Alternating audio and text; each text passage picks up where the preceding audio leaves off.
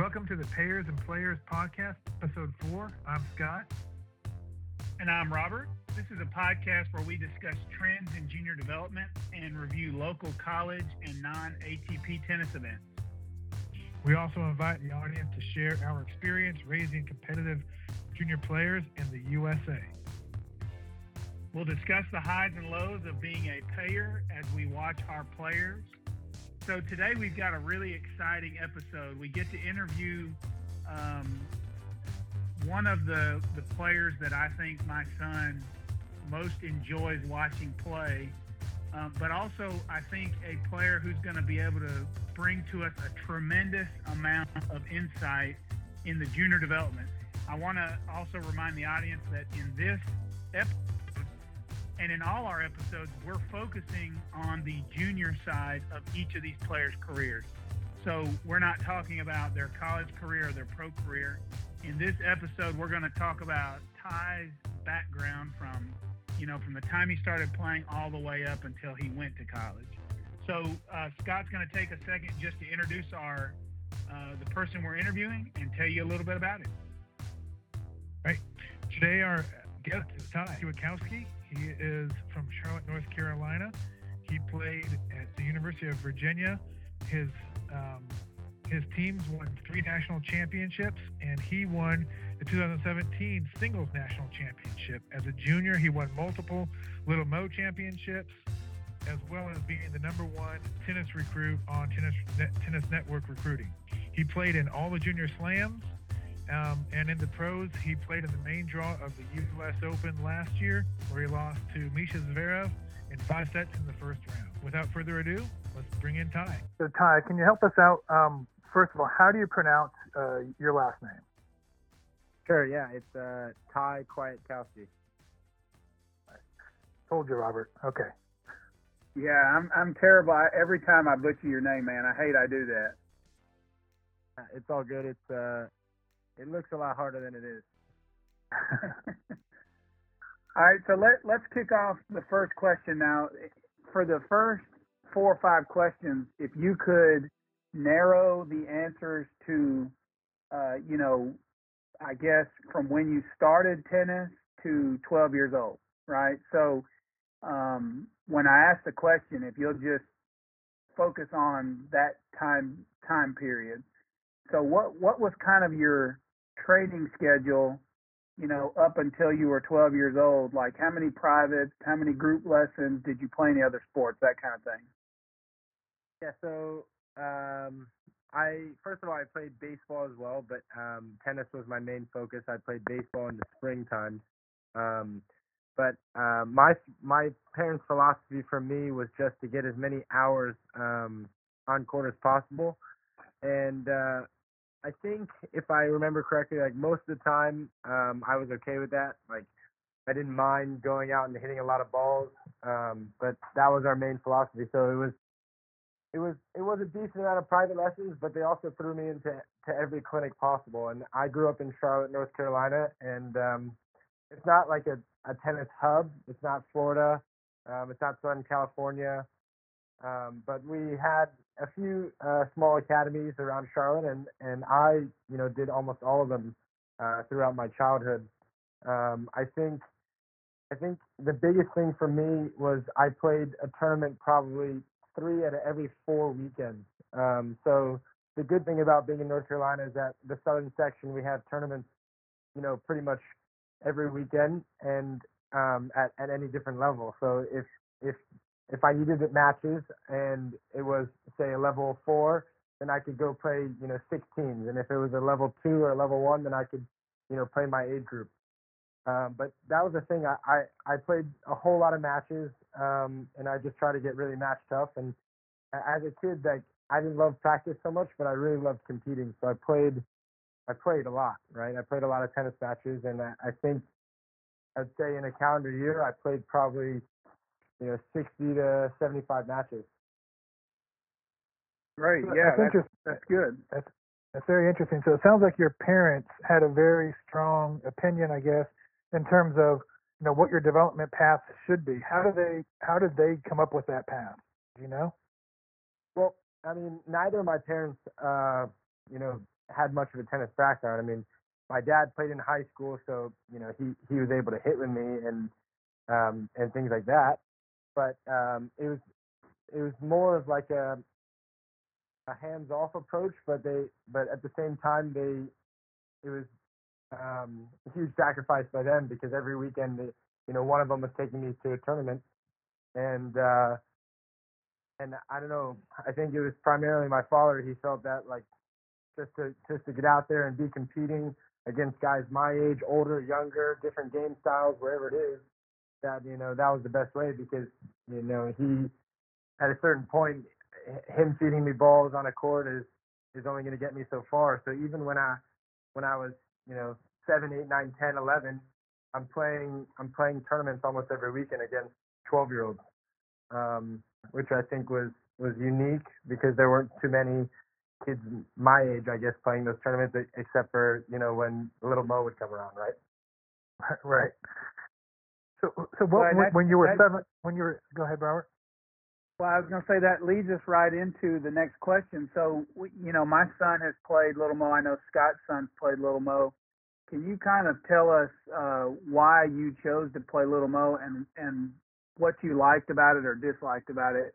I know for us, it's one of one of the I would put it at the top of the list for favorite tournaments that I've watched my child play in. Um, but what's kind of your your outlook of Little Mo and and how did you did you enjoy it?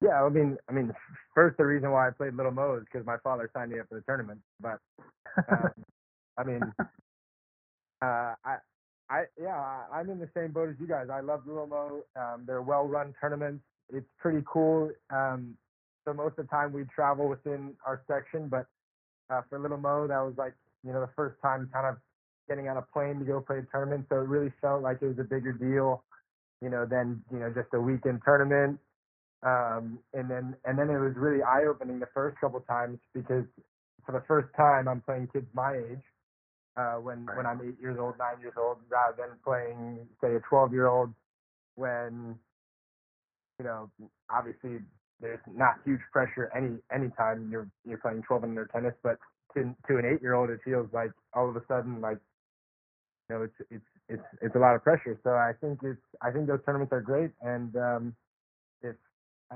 if I had, if I could do it all over again, I'd definitely um, play those little mo tournaments again. I think they're great for competition and and yeah, I, I got a lot out of them for sure. And I mean, they also give out the biggest trophies possible to little kids. that's that's one cool thing. The kids love that. Um, yeah, it's, it's, you know, it's amazing. Where I was looking back, doing some research um, on their archive page, and they have some of the past draws out there. And obviously, you did you did very well at them. I think you won at least three. Um, but I was looking at one of the draws uh, or one of the tournaments, and it was I think it was a little more international one, maybe when you're 10 or 11. But in the draw, you know, you had guys like Borna Coric, um, uh, Ernesto Escobedo, Tommy Paul, uh, Deiton Baughman, and yourself. I mean, that, that that that really is a self-selecting group of kids that knows sort of where they're going with the sport, and it's good to bring all those kids together at a young age. Do you have any do you have, do you have any memories of of those guys? Um, not specifically the guys that you mentioned, but I mean, I, I definitely agree that it brings um, you know the best players, and it, it's it's interesting now that we can look back, uh, you know, 10, 12 years later and see see the development of many of those guys. The one guy that I remember, you know, clearly that um, is has you know pretty much made it is Mackie McDonald. I saw him a bunch um, at at these events, and it was really cool because uh, Mackie's from Northern California and I'm from North Carolina, um, and we're we're the same age, and we're we were both pretty good for our age. So to to compete against someone like that, I mean, it's it's it's just cool, um, and uh, it's it's really eye opening at that age to to be able to play against people from all around the country that are your level. So who was a, a player in those days that that you kind of looked up to, maybe in your section or nationally, who they may have been a little older than you or may not have been a little older than you, but they you you kind of looked up to them like, man, I wish I was as good as them. And then a few years later, maybe you played them and beat them. Was there a player like that that you know you kind of looked to and then and then had success against later later on in your junior development? Um, I mean, the one guy that was always um, a few years older than me that that constantly won everything was was Jack Sock, and uh, I mean, he won countless gold balls, all these all these things, and I think at the time, um, you know, his coach or parents were criticized for you know not moving him up a level because he was he was winning these these gold balls without dropping like more than like four or five games in a set, and like really just walking through the draw. So people are like, you know, obviously he's way better than every other 12 year old or 14 year old in the country. Why didn't his parents move him up? But I mean, now looking at Jack's success now, I mean, you could say that maybe it taught Jack how to how to be a winner. Um, Yeah. Maybe it taught him, you know, that that you know how to play with pressure. I guess. Um, Yeah. If every time that you you play a tournament, you're you're beating everyone else, or or you're you're playing older guys and and they're beating you, it's maybe you have less pressure. So I I I don't know. That was just one thing I remember from from growing up. One guy who was always you know looked up to from from the people from the kids my age. Um, but uh, yeah, I mean, yeah.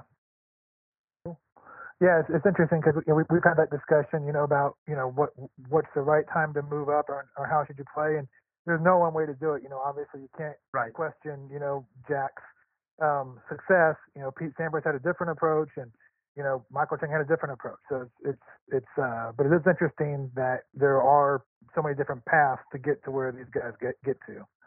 Um, it's so tough. My my dad's sorry. Go ahead. no, yeah, go ahead. No, go ahead. That's good.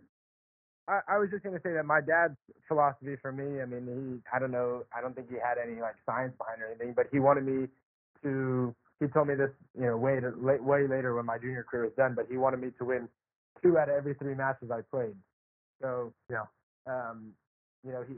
I guess this is how he decided on the schedule. Like, oh, okay, we're gonna go play this 16th tournament here, where I hope you can win a match and then lose, and then maybe win a consolation match. So you play four matches in the weekend, you win two, lose two, and then I'm going to put you in a 12 year old tournament, and I want you to win the whole thing. So um, that that was that was kind of our philosophy. Yeah, maybe it's wrong, So- maybe it's right. I mean, like you said, there's so many different ways to do it. I mean, it's tough.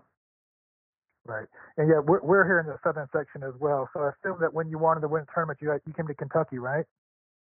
I don't- I Or don't know. I don't Mississippi. I- no, no, no. Uh, um, but but you guys know how many tournaments. Oh wow. Sorry, the fire alarm just went off in my buil- in my apartment building. uh oh. You want to you want to uh, Nope. take a break? No, no. Uh, I just went on the balcony. Can you guys still hear me? Okay. Yeah. ho- Yeah. Hopefully, uh, hopefully it's um, just a drill. A false Yeah. alarm. That's right. Yeah. Yeah. We'll be fine. All right, so let me let me ask you this question: Is so a, a hot topic I would say at junior tournaments are is obviously anytime somebody cheats somebody, and so the the question I had for you was how did you cope or react or deal with people who cheated you in a match? And this is this is such a tough one. I mean, uh, there's there's so many philosophies about what you should do when you get cheated because it's inevitable in junior tennis. Um, I would say uh, in my early days uh, when I when I was playing older kids and I got cheated, I kind of I I didn't do much about it other than you know just kind of just take it because you're a 10 year old playing a 14, 16 year old. They're they're a lot bigger than me. Um, but as as the junior levels got higher and more competitive and the the matches were more important, um, usually I I just had meltdowns. Um, when I got cheated, uh, I would um, you know freak out, call the ref. Um, but a lot of times, uh, these these kind of when I would get cheated, it, would- it would help me because then it would it would make me really want to beat the guy. When when if anyone knows my junior career, they know that I, I would beat myself a lot and self-destruct, lose my mind, throw rackets, cry, uh, complain about you know X Y Z. And usually, if I got cheated, I was able to snap out of that because I realized that now all of a sudden I really want to beat this guy instead of you know beating myself. Um, so I think that was one one kind of positive thing that that happened out being cheated. I mean, I've heard the philosophy many times that you know you get you get hooked, you hook them right back, and um, and then and then everyone moves on, right?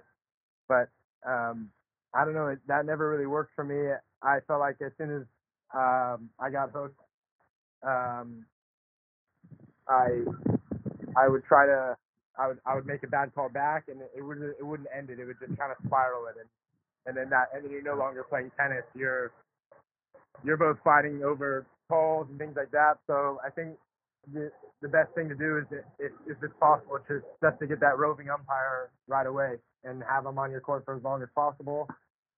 Um, but yeah, I mean that that's that's such a tough thing. I don't know what what are your guys' opinions on that? Scott? Yeah, well, uh, I, I've I've never really had that much problem with it in terms of my son having that problem. Um, but you know, I think the way that we've initially a- a- attacked it is if it's you know clear that somebody's really hooking and it's on purpose and it's inten- and it's intentional and it's you know strategic, then I you know we, we've we've said that you know get your call back and see what happens. Um, but again, we I've, I can't say that it's been that much of an issue for us yet. So, but I know that Robert has a stronger opinion than I do. Yeah, I, I just think that uh, having work having worked as a school administrator, you know, everybody knows a bully hates to get bullied, and so you know, one, one thing I've noticed is when a kid like little Mo handles it perfectly. There's the roving official. If you call the official, the official's there, and that's the end of it. But when you do in a lot of these smaller tournaments, you're dealing with an environment where um, there there aren't very many officials, right? Yeah, I mean that's definitely the difficult part for sure. I mean, if if you're if you're at a tournament and there aren't many roving umpires and you you you can't get an umpire in your court, then then what do you do? But fortunately, I don't remember too many times that happening in my career. But I mean, Right. yeah, that I I wouldn't even know where to start with that one. Yeah. Well, and So- so, what I've what I what I've told my son is just is is to try to get the other child to be the one to get the official, right? And so I think now here's the thing is is I've told him he's never allowed to get his call back unless I'm there and and you know I th- you probably shouldn't do this, but I've got a way like if a kid makes just a blatant call, I just kind of turn my back to the court, and that's his signal that yeah, that was a terrible call. You know, because what'll happen is he'll think he hit one that's in, and it'll actually be out. The kid made a good call, and so now you got somebody cheating you back when you didn't even cheat him in the first place. Um, and so what I would say is I just if it's because there have been times where you're talking, you know, two feet from the from the baseline and two feet from the sideline, and the ball's called out. And Right. and and so when that happens, I just kind of turn my back. That's his signal to him that it it was a hook. And and and so then I told him, I said, don't cry, you know, don't freak out. Um, if there's an official close, you're welcome to get them. But if there's not, just get your call back and then let him be the one to go get the official. And and Everett is pretty good at being able to handle that. One thing I've told him too is, um, you know, if they freak out, you know, call them to the net and say, if you stop, I'll stop. And but when they say to the official, you said that, you got to be like, no, I didn't say that. So it's a it's a hard thing because as a school administrator, if a kid comes to me saying he's being bullied, it's my job to go investigate it and make it stop. But in tennis, often the adults say, well, just have the kids handle it for themselves. Um, I, which is bad. I mean, think about if two kids are arguing at school and you say just have them handle it for themselves. Well, they're to get in a fight. Um, yeah. And so that's what you're trying to avoid. So what I would say is, I think the best thing is if they can, if the official's close by and they can get the official. That's that's obviously the gold standard, but that's Yeah. that's not always possible. And I see what you're saying. You hate for it to spiral. One cheats the other, and but what I've noticed is when somebody gets cheated back, they realize this kid's not going to put up with it, and that's kind of the end of it. You know. Yeah. Scott, you want to Yeah, ask the yeah. next question? Yeah, but I, I do want to um, bring up one one thing here. It was the uh, Louisville Virginia Virginia match last year, I think, and um, it, it was I think it was Carl Soderlund. Was he was he your number three last year?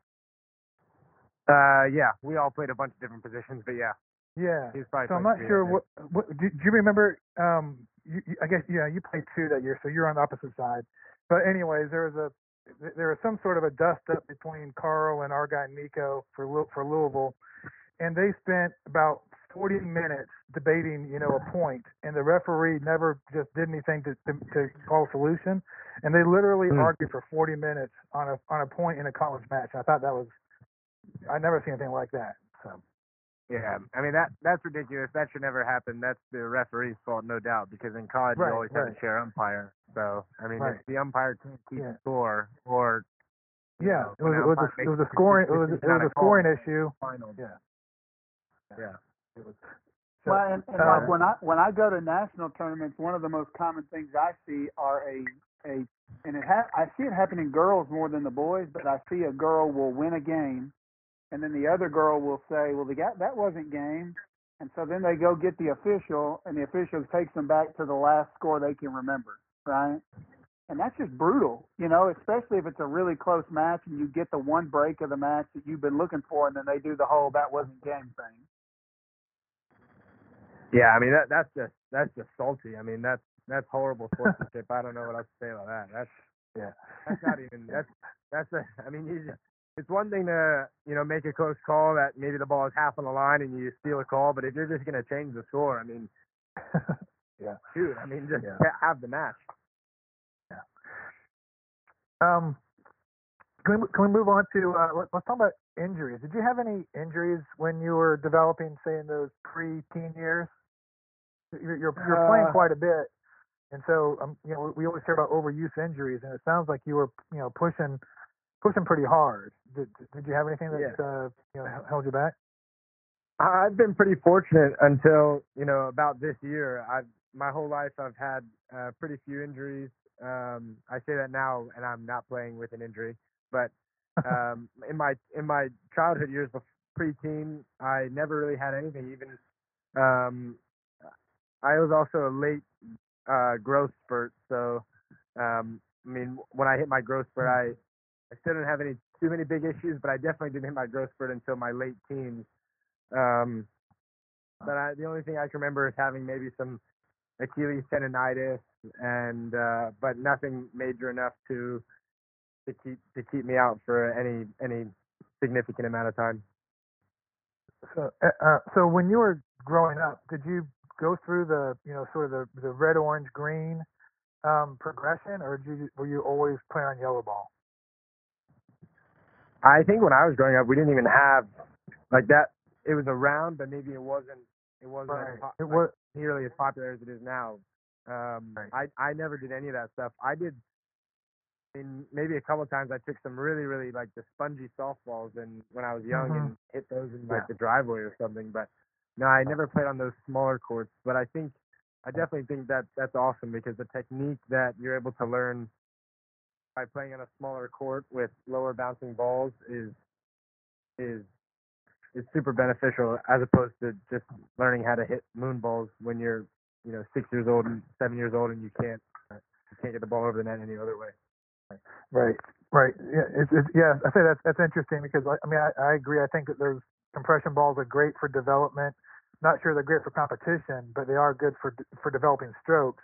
But it is Right. you know, it's, it's interesting. Obviously, you've got a your your game is you know w- very advanced and can't find any flaws with it, and yet you know you sort of work through that moonball phase at a young age, and still you know so you you can sort of see the, the kind of balls that you were hitting at Little Mo's. Your, your dad has a couple of videos on YouTube.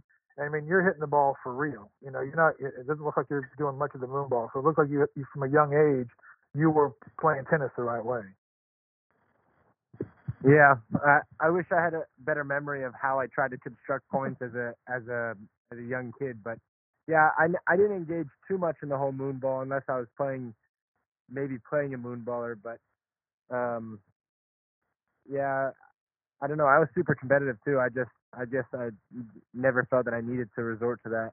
But uh yeah, maybe that was the coaching I had, but I also played so many matches that, um, I mean, it, I had maybe so many more repetitions that I I felt comfortable in my technique where I didn't have to Yeah. just kind of throw it up. Right. Push it, Yeah. Can you tell us real quick about your coaches and and how you pro, like how, did if you pro, how or if you did progress through coaches and did you did you kind of stick with one or did you have many of them? Um, I had a few. Um, I had uh, I had probably about three. I'd say three main ones uh, by the age of, of 12, um, and then after that, I I left when I was about 14 to go to USTA in Boca Raton. Uh, but previously that, I I had um, a coach named Dewey Evans.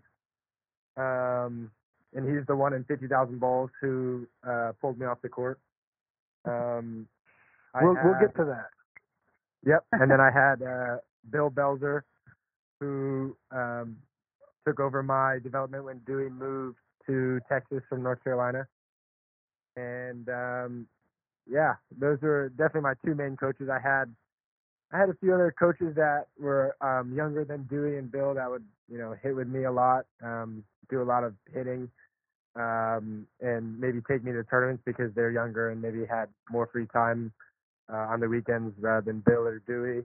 Um, like I said, I mean, I, I played I played so much and hit so many balls that I had so many different people throughout my life that have that have been a part of the journey, I guess, who you know whether it's for six months or uh, when they're waiting to go to school or X Y Z, um, who just hit with me after school every day for for a couple hours. So um, I don't know if you you you'd call those coaches or just um, Yeah. you know hitting partners, but um, yeah, I had I probably had three main coaches and uh, a ton of sparring partners that were older. Right. Well, you you actually brought up uh, where we wanted to go to next. Um, would be you know sort of the the teenage years, and you mentioned that you you moved to Boca to to go to the USTA development program. How did that happen um, in terms of how were you selected, and then what were your what were your considerations as to you know should you go, should you get should, should you not go? What were what what were the things that you really were considering then? Um, I think obviously one of the considerations is um, financially. Um, my USTA is in they really took over your development. They they put us up in dorms. Um, you know they they paid for most of our expenses, and the biggest one being you know coaching and and uh, and living. So um, that was obviously a big consideration. Um, to to to have the resources of some of the best coaches in the world and um, a great um, a great fitness program as well, which is one thing I, I never had in North Carolina growing up. Um, I had uh, a fitness instructor maybe later when I was working with Bill uh, from about 12 to 13, but um, n- nothing as intensive as as what I, I I did when I was at USTA. Um, so that was a big consideration. Um, another one is um, I'd kind of surpassed everything that there was to do in in um, North Carolina, and and I wanted to somehow take my game to the next level, and it, it just wasn't possible uh, to go to school and do that. And I'd all I'd always been a, a big, very not big, very against um, you know going to a big academy, say like IMG. Not that there's anything Mhm. wrong with going to IMG, just that I didn't I didn't feel like I would be you know at, get the get the right attention right? Because IMG has so many players. And USTA the group that we that the that we had down there was maybe 12 12 13 guys. So um obviously the attention difference there is is pretty extreme. Um so So, so the, they would have like an individual plan for each one of you guys. So each one of you sort of had a was almost like you had a private uh, coach type thing. Uh, I wouldn't say private coach. There was eight of us that came in, and two coaches that oversaw um, that group at least for that first year. And and uh, so there was eight of us, and I guess they split us up four and four. Um, but at the same time, we worked with both coaches, and so it was. I think they might have wanted to make it like a team environment, but it was less of a team environment. But it, we did have those core eight guys and those two coaches that, you know, that we hit with and practiced with every day and went to tournaments with um, these eight guys and and uh, yeah, I mean we were we were sort of a guinea pig um, group at USTA. This is the first time they had done that with any age group, taking this Wow. number uh, of of players and really focused and taking control of their development in its entirety, rather than just having them come in for camps um, and staying with their home coaches or uh, giving them a grant and um, or helping them out here at a couple tournaments. Um, this was this is this is they're in total control of you know school, tournaments, living, practice. Uh, all of that was um, in their hands, and uh, so we were the first group to do that. I, I don't think they really do any. They ever did anything like that because uh, I mean it was it was pretty amazing experience. I learned a lot, but at the end of the day, I, I don't think in terms of what they had in mind, it was a success because you look at the eight guys that we had, um, none of us are in the top hundred, which is which is what USTA is obviously designed to do in on the player development side, of course. So how did you get selected to do that? Uh, I mean, the, the eight guys that they took were pretty much the. I wouldn't say the eight highest ranked, but it was the eight guys with maybe the best results. I mean, it, was pretty, it was pretty cut and dry. I don't think there was one like any anyone who was like maybe ninth or tenth who felt like they should have been included in that group, and uh, I really felt like it wasn't too hard of a decision in terms of for USTA in terms of like, oh, these are the eight best guys in the 1995 year. Um, these are the guys that we're gonna bring bring down to Boca and and have have them down here. Um, uh, how we got selected? I mean, we we all went on a trip. We all got invited first to a trip to Spain to tr- train on red clay for two and a half weeks, and um, after that, I guess we that was we all maybe passed the test, and uh, after that we all were full time starting a few months later. So So who, who were the who were some of the other guys in that group? Do you mind saying? yeah, sure. It's I mean it's not private information or anything. It was Luca Corinteli, uh, Justin Butch, Conrad Ziba, Nico Madrigallo, Spencer Papa. God, who am I forgetting? Uh, Joseph DiGiulio. Um, uh, was there and Danny Kerznerman? Interesting. And did, did And your when you- parents go down to Florida with you, or did were you just down there by yourself? No, my this is. Um, I once asked my parents if I could go full time to a tennis academy. Um, about a year before uh, the whole USTA thing came around, and they told me no. They said that they'd rather have me go to school like a normal kid. Um, but this this one they they said um, this is an opportunity that you know you should take, and uh, so we did. But yeah, my parents stayed in North Carolina. Uh, both of them work in, in North Carolina, so it would have been really tough for them to to pick up and move to Florida. But uh, and I have a younger brother as well, so um, no, they didn't come with me to Florida. Do you do you think that you would have been the player that you are today having not had that opportunity? That's a tough question. I mean, I would certainly be a different player. Um, it's it's it's a really hard question because um, there are so many things that I learned there that there's no chance I would have learned uh, being here in North Carolina and Charlotte. But there are a few things that um, I mean, just just the discipline of having to wake up at um, you know 6 a.m. and roll out of bed and do fitness uh, without having anyone you know, there waking you up without having my mom or dad shake me awake. Um, you know, you know, living with living in dormitories with uh, kids your age teaches you a lot at that age. Um, you know, it's a fragile time. Uh, so, I mean, things like that. Um, I mean, I I certainly learned how to push myself uh, harder than I had ever ever done before. I mean, I was hitting.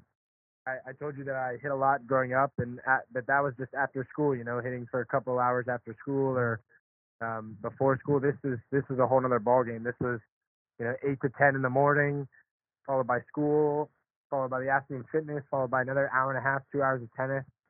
Um, and who knows? Maybe maybe that kind of uh, um, volume is too much for for some for some players. But one thing that um, was very distinct about our group was that it was very um, cookie cutter for all of us. I mean, we all practiced the same amount, no matter if, what our game style were.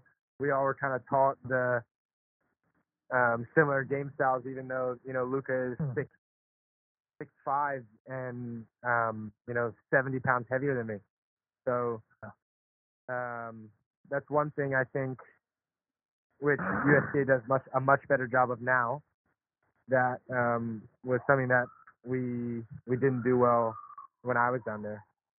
Um, but I, I honestly wouldn't change anything because I'm really happy with with how with- the fact that one that I went to college, with two how my college career went and the things that I learned in college, and who knows maybe if I'd never gone to USTA, I never would have gone to Virginia and had Right. college success. So Yeah. Yeah, it's always hard to look back in hindsight and say, well, if things are different, well, you know, you, you, you might have gotten a car crash in Charlotte just because you weren't there. That never happened. Right. And so it's hard to look back at something and, and say, well, if, if I hadn't done this, you know, I, I never would have got to here or something. But that's, that's, a, that's a hard thing. But you can only look back and just see, you know, if you put in every, you know, if you put all your effort into it, then you, got, you, you, you, you can only do so much. So. Well, let me So- let me ask this. Go ahead. No, go ahead, Robert. Well, I, let me ask this question. So I I've, I've been a coach uh, in different sports for you know about 12 years, and and one of the things I noticed was when when kids are like 12, 13 years old, they go to their sport often um, as their kind of their way to get away from their parents to go be with their friends. But what I see is when they turn 16 and they get a car, now they can go wherever they want to and be away from their parents and with their friends.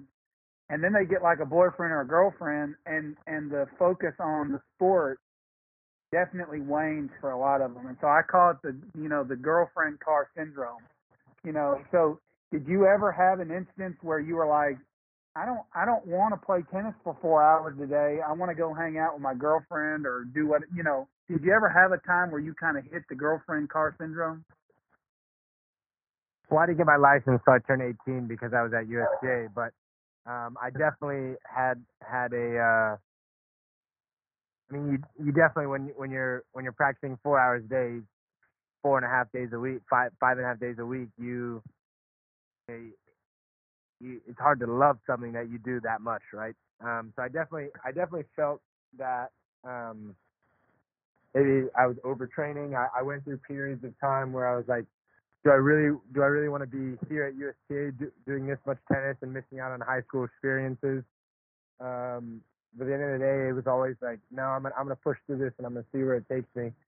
Whether or not that was the right answer, I don't know. But I, I definitely had those normal feelings that you have at 15, 16, 17, where you know you, you see your old friends from from Charlotte and they they have girlfriends, they have cars, they're doing things um, outside of um, tennis. Sorry, outside of you know just just sports, but at the same time, I was 15, 16, 17, and I was spending summers in in Italy and Spain playing on red clay. So um, my experiences were much different than than the average high schooler, and I think I just had whenever I whenever I wished for their life, I would remember that um, I'm very blessed as well. That, that's a that's awesome perspective. Um, that, that, that's from from someone who's on the other side of that, you know, who never got the opportunity to go and play in the red, play in Italy. You know, it's definitely something that I would think I I like to do that. So that's that's cool.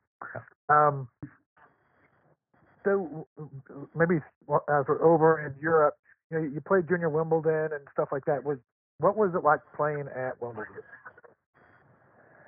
Uh, well, first, the first time you're ever there on the ground, you're starstruck, and then the first time that you play a match on those courts, you're, um, at least for me, I mean, it's difficult to play because you're you're feeling so many emotions. One, you're you're holy cow, I'm playing at Wimbledon.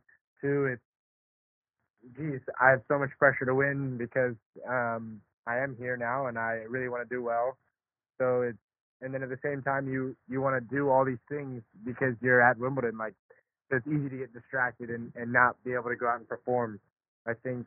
Um, but yeah, I mean it, it's just it's incredible to to be at any of the Grand Slams. And if I if I had a, a junior player I was coaching, or I would I would hope that the first time they were able to you know take it all in and and really enjoy themselves, and maybe the second time if they're lucky enough to go again is to really put their head down and and and focus on trying to you know excel the best they can in the tournament because I think that's one thing I I regret a little bit about the Grand Slams is I was in I was in awe so much and so much starstruck that I was wasn't able to put my head down and and really give myself the best opportunity to to play well. So how many slams did you junior junior slams did you play? Yeah, so I played the Junior US Open I think three times and all the other ones once. I missed out on playing um, French Wimby and US Open my my last year because I had wrist surgery. Um, but at the end of the day, I'm I'm happy I was able to play it once, um, and maybe happy that I didn't play those um, when when I was a senior in high school because I would have been a top seed and um, who knows maybe I would have done really well and then turned turned pro when I definitely wasn't ready to go pro. yeah, yeah, you sort of see that with uh, that, uh, sometimes that sort of the uh, stepping stone is you win a slam, you go pro with you know Tommy Paul right. and uh, Fritz and Opelka. They all did that. Yeah. Took that well, path. Those, those guys, I, those guys, I feel like, um, you know, it was the right decision. But that, those guys right. at that age were much better than I was at that age. And if I had somehow, you know, lucked my way through the draw and gotten very arrogant and decided to turn pro, it would have been a disaster for me. Yeah. Yeah. Hey, let me let me ask a few questions about equipment. Um, when you were when you were younger, uh, what kind of string did you use and what kind of tension? Do you remember? You know, like at 12, 13, 14 years old, were you using yeah. poly or were you using multi-filament? And was your tension high or low? I remember pretty clearly. Um, I used a multi-filament in the crosses and um, uh, like a, a poly in the mains. Um, I strung my racket way tighter then than I do now. Um, I strung it maybe at like 56, 54 um, crosses and mains. Um, now I string my rackets at 44, but I'm using all poly nowadays. Um, yeah, I I didn't I don't think I knew any better. I just strung my racket that tight just just because. At what age were you using the polys in in the mains? Um, that before you were 10 or was it after you're 12? Yeah, it was probably it was probably before I was 10, maybe wow. yeah, eight, eight, nine. I was I was already you know very appreciative to be sponsored by Head at the time, and they mm-hmm. they send you a sheet with um with all the strings that they have, and they you know they give you 50 sets a year. So I think I I always got half 25 sets of a multi-filament and 25 sets of a of a poly, and and I just I blended it because I'm not sure why. Maybe I read in tennis magazine that that's what the pros do, or maybe my dad did, or. Um, yeah. Well, I think I think that I think that's what you're doing, right, Robert? Or that's what you were doing, right? Yeah, that's what I was doing. Exactly what you're doing now. I'm just all multi-filament, uh, but now Everett's just ten. Um, I've just the stuff that I've read uh, every everything kind of lends to until a child you know gone through puberty or started puberty it's best to do all you can to be uh, conservative on, with with the equipment for their for the injury purposes. Yeah, I I think it's for sure it's it's better to be safe.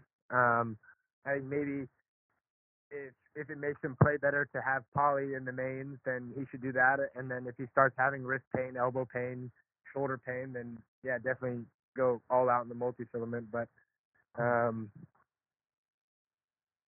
at the same time, if you loosen your tension, I think that does more than than than what string you're using. I think a looser tension has more bearing on your your joints than the actual type of string.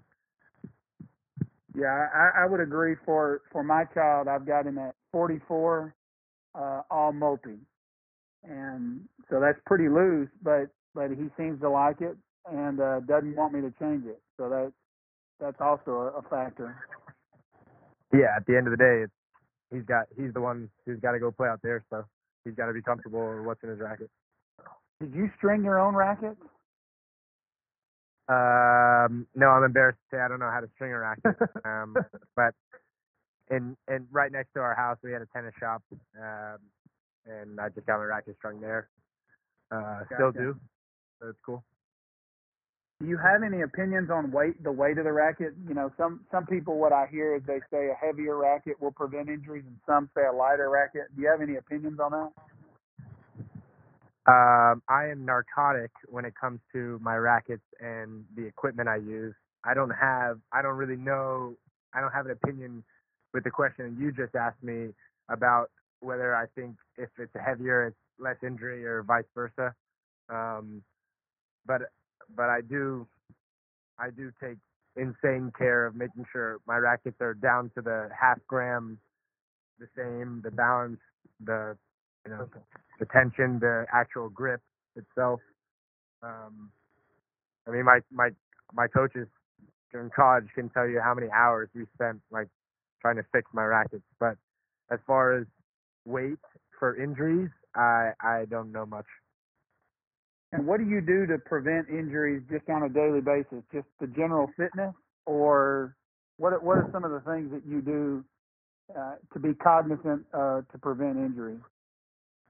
Well, I, tennis is such a repetitive sport, and it's an imbalanced sport, obviously, because if you're righty, you're serving and you're always landing on your left foot, right? So your your left leg is going to be slightly bigger than your right. Um, so you already have an imbalance there, and you need to be doing a lot of um, leg exercise on the right to, to even that out. Um, as well as you're always going to be serving on your right shoulder, so you need to be taking care of the shoulder. I mean, tennis is super tough sport on the joints. I think it's physically it's it's really demanding, and uh, I'm saying that now and more than ever because I I've been out off the court really on and off for the last nine months with injury. So I, I take I've been spending countless dollars and and seeing different people on how to keep my body healthy so that I can so I can still play. But um yeah, I mean for me I have daily wrist exercises that I do, uh, glute exercises to keep my um, back and knees, um, you know, properly aligned, uh, as well as, um, you know, strong. So, I, yeah, I mean, and then I think everyone, even from a young age, you have to always be doing shoulder prehab with the amount of serves that you hit and the heavy balls and just constantly serving. You, shoulder prehab is major because you know, if you blow out your shoulder, you're, it's tough to come back from. Um, can we move to uh, some of the issues that were brought up in the uh, 50,000 Balls documentary? Sort of wanted to talk Yeah, a sure. little bit about about. Uh, um, this, is- and this is where I caught you at, at Louisville and I asked you the question. You know, sort of how what that what being pulled out of that tournament had on your um, emotional development. Um, could you talk, talk a little bit about first of all, you know, you, you, you know, like say in your other podcast with the Cracked Racquets guy, you talked about the temper that you had as a kid, and you know, how did you deal with that and being pulled out of a big tournament like that? Yeah, I mean, uh, first of all, you can see in the video that they interviewed me five minutes after the match, and I'm not crying.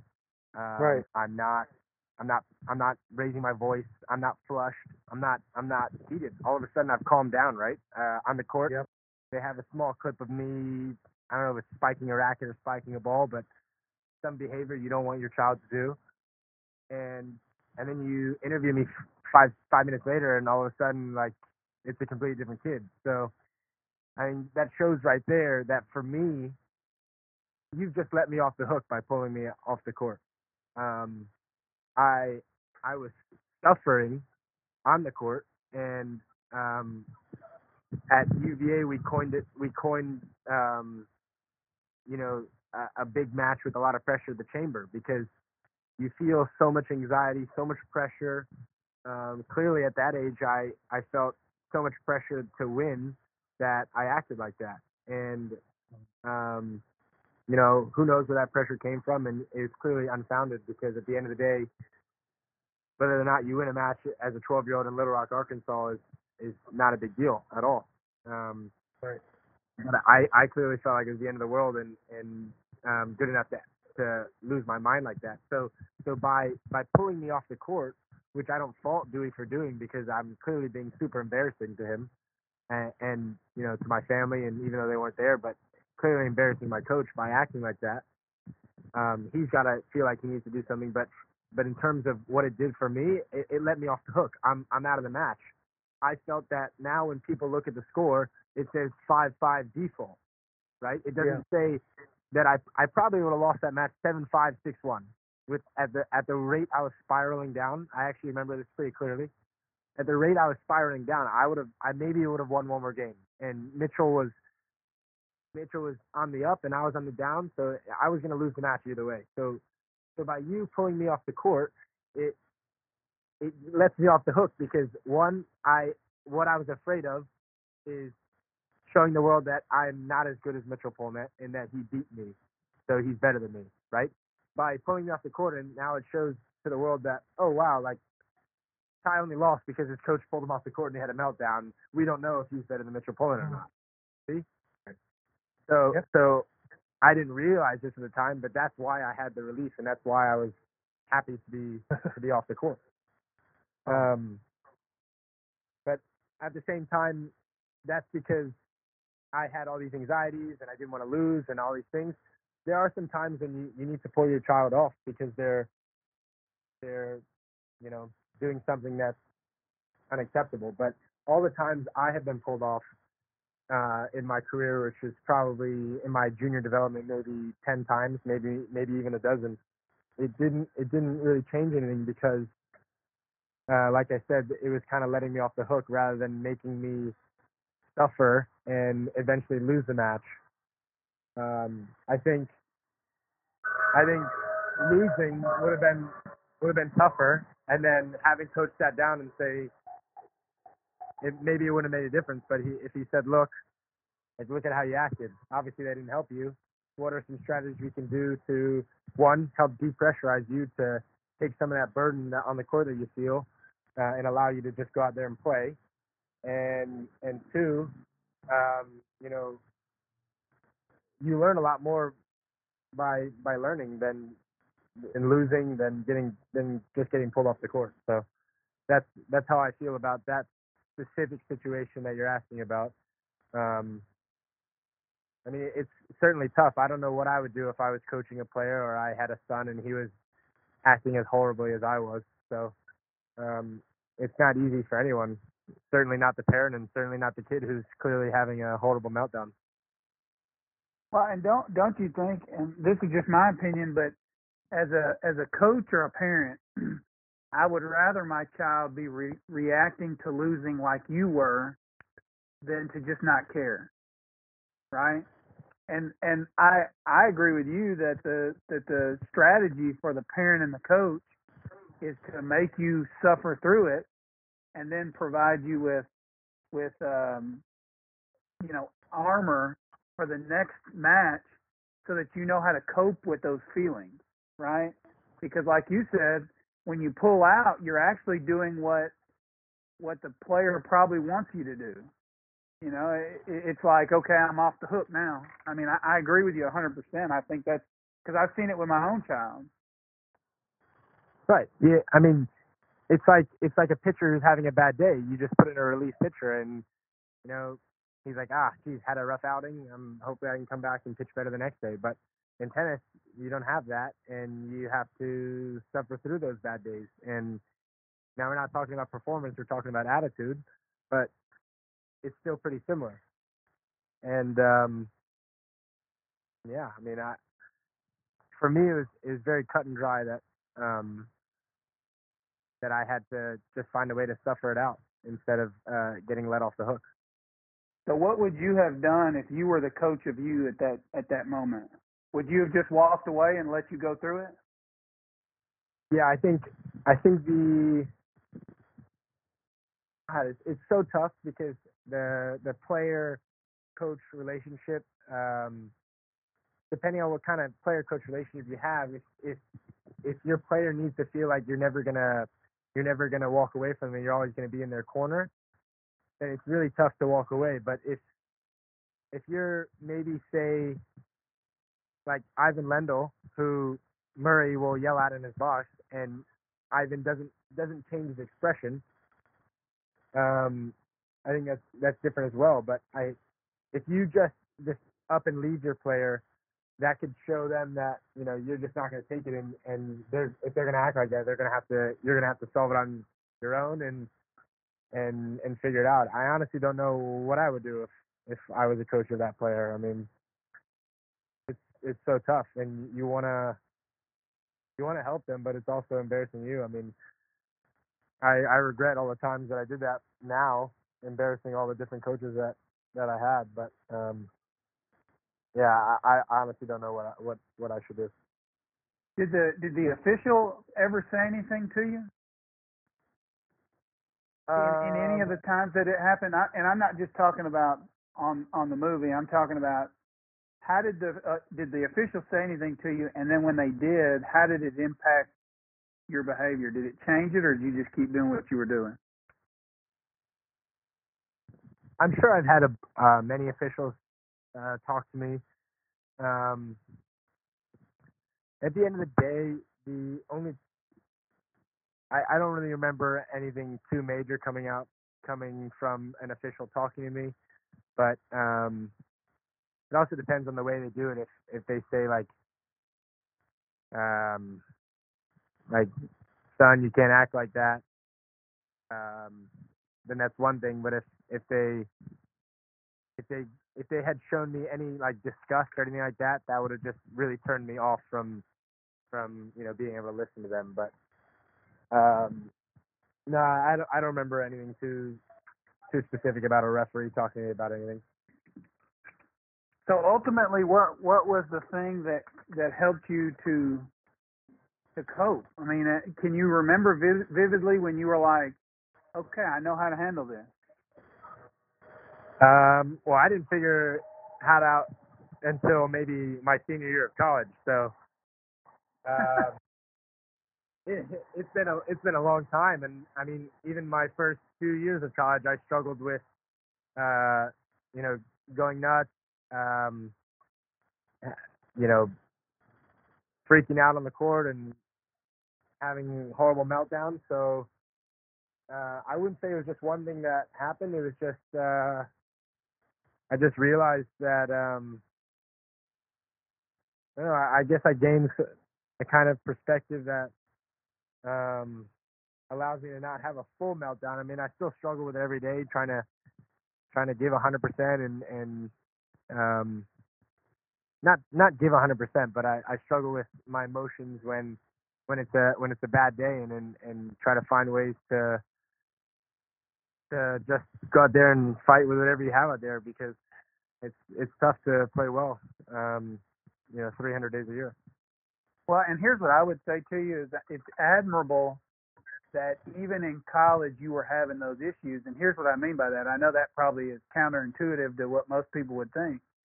But I can see where if if I were 20 years old and I were beginning to lose, it would be a lot easier for me to just mail it in, you know, just not give good effort and just roll off the court having lost 6-2, 6-0 or something and just say, well, today wasn't my day. But the fact that you were still having the anxiety showed that your desire to win was so great that you you didn't you couldn't even allow yourself to do that. Yeah, uh, I mean, I, I definitely think that I uh, I didn't have a lack of of motivation or pressure on me throughout my college career. I always I always my first year is all about oh I really want to I really want to start. I really want to play somewhere in the lineup and I I want to help UVA win a championship. And then my second year was oh I I really want uh to win NCAA's as a team and I and then I want to you know have a great individual record and and then make NCAA's be an All American. So there's there was always like some motivation um you know to not lose a match and um I think that the days where I just well, I never had a day where I, I went out there like you just said and I just let someone just walk all over me and kick my butt and and that was and I I didn't have a meltdown. I mean there were days where I walked out on the court and I was definitely the worst player in the court and I had a meltdown because of it, but it was never I I never rolled over and just allowed someone just to just to be like ah he's he's too good today. Um I would have days where yeah the other guy's better and I would I would, you know, make excuses and about why I wasn't playing well enough or, you know, tank a few points, but it was never I never rolled over and died. And I, I don't think that that is my nature to ever do that. So I think that's admirable. Yeah, that that was a interesting discussion. Um, the the name of the podcast is Payers and Players, and the players um, would like to ask you a question. Do you mind if our boys ask you a quick question, Ty? Oh yeah, sure. Hold on, here here we go. Let Luke go first if you don't care. Um, hello. Hey Luke. Hi. Um, this is Luke. I'm nine years old, and I want to ask you some questions. Um, number hey, one. Sounds good. All right. Number one. What is your dream car, if you have one? My my dream car. Yeah. Uh, I, I would love to one day have have one of those really nice Teslas that that we see on the streets. I'm, Oh, a, I'm a no gas kind of guy. Yeah, those are pretty cool. And my last one is, what is your favorite sport other than tennis? Um, oof. I played I played baseball a lot growing up, um, but I I'm uh now I love to watch professional NFL football. I'm a big Panthers fan. Um, so yeah, I love watching NFL football. Yeah. Okay, hey Luke, stay on stay on Luke, and Everett's gonna ask his, and and you listen Okay. to it, okay? Okay. I have problems with my emotions. About at what age could you control your emotions? Well, Everett, I still work every day to try to control my emotions, but um, I think it was about uh, maybe maybe 14 where I stopped crying on the court. So that was the first step. Um, and then maybe maybe 18 where I stopped having meltdowns. And then now I'm 23 and I think I've finally gotten over the hump of um, you know not breaking rackets and um, being in full control of my emotions, but at the same time, I I work at it every day to to make sure I try to keep myself positive and I have productive practices and um, go out there and do my best on the court. It's it's a really tough thing. I know what you're going through. Well, thank you. I'll be rooting for you. Thanks, man. Thank you. Thanks for answering their questions. They, uh, I would say that about, I don't remember if it was about three years ago when we found 50,000 balls, and ever since then, uh, you've been one of one of Everett's favorite favorite players to watch. He really, he really enjoyed. I, I- I'll tell you, he he lived and died with every ball, every point in that U.S. Open match against Zverev. I mean, he was jumping up and screaming, and then he was crying. You know, it was it was so much fun to watch. Uh, that's really awesome to hear. You guys watched it. Uh, I was the same way. I was living and dying at every point. But, but I, he he, I he also when you support and uh, it's really cool. when when you were doing your push-ups, he he was doing push-ups with you. that's so cool, man. That's that's that's one of the reasons why I play to to uh, help help inspire some of the young guys. But yeah, it's very cool. I'm, I I appreciate it. All right, so we're going to do a little rapid fire section, and in, thi- in this section, just there'll be real quick questions. You can just give real quick answers. That most of them will have some have something to do with tennis, some don't. So, what's on your phone? What's the favorite app you've got on your phone right now? Uh, ATP Live. I follow every uh, result on the tour. And I would say, Scott, that's y- that's yours too, isn't it? I'm all over it. All right. So, what's a new app on your phone that uh, you just recently found that you really like? Uh, I just downloaded the NCAA tournament bracket and I made a bunch of brackets this morning before the deadline, and now I've been checking it all day to see how bad I how bad my picks were. Okay, so that leads us into the next one. Tonight, are you going to be watching Chung against Federer or, or the NCAA ten, uh, basketball? Uh, I'll definitely split between both of them, but uh, I'm the I'm very pumped because tomorrow UVA is in Charlotte and uh, I get to go to the game, so I'm very excited. Oh, There you go. All right, your favorite non-tennis hobby?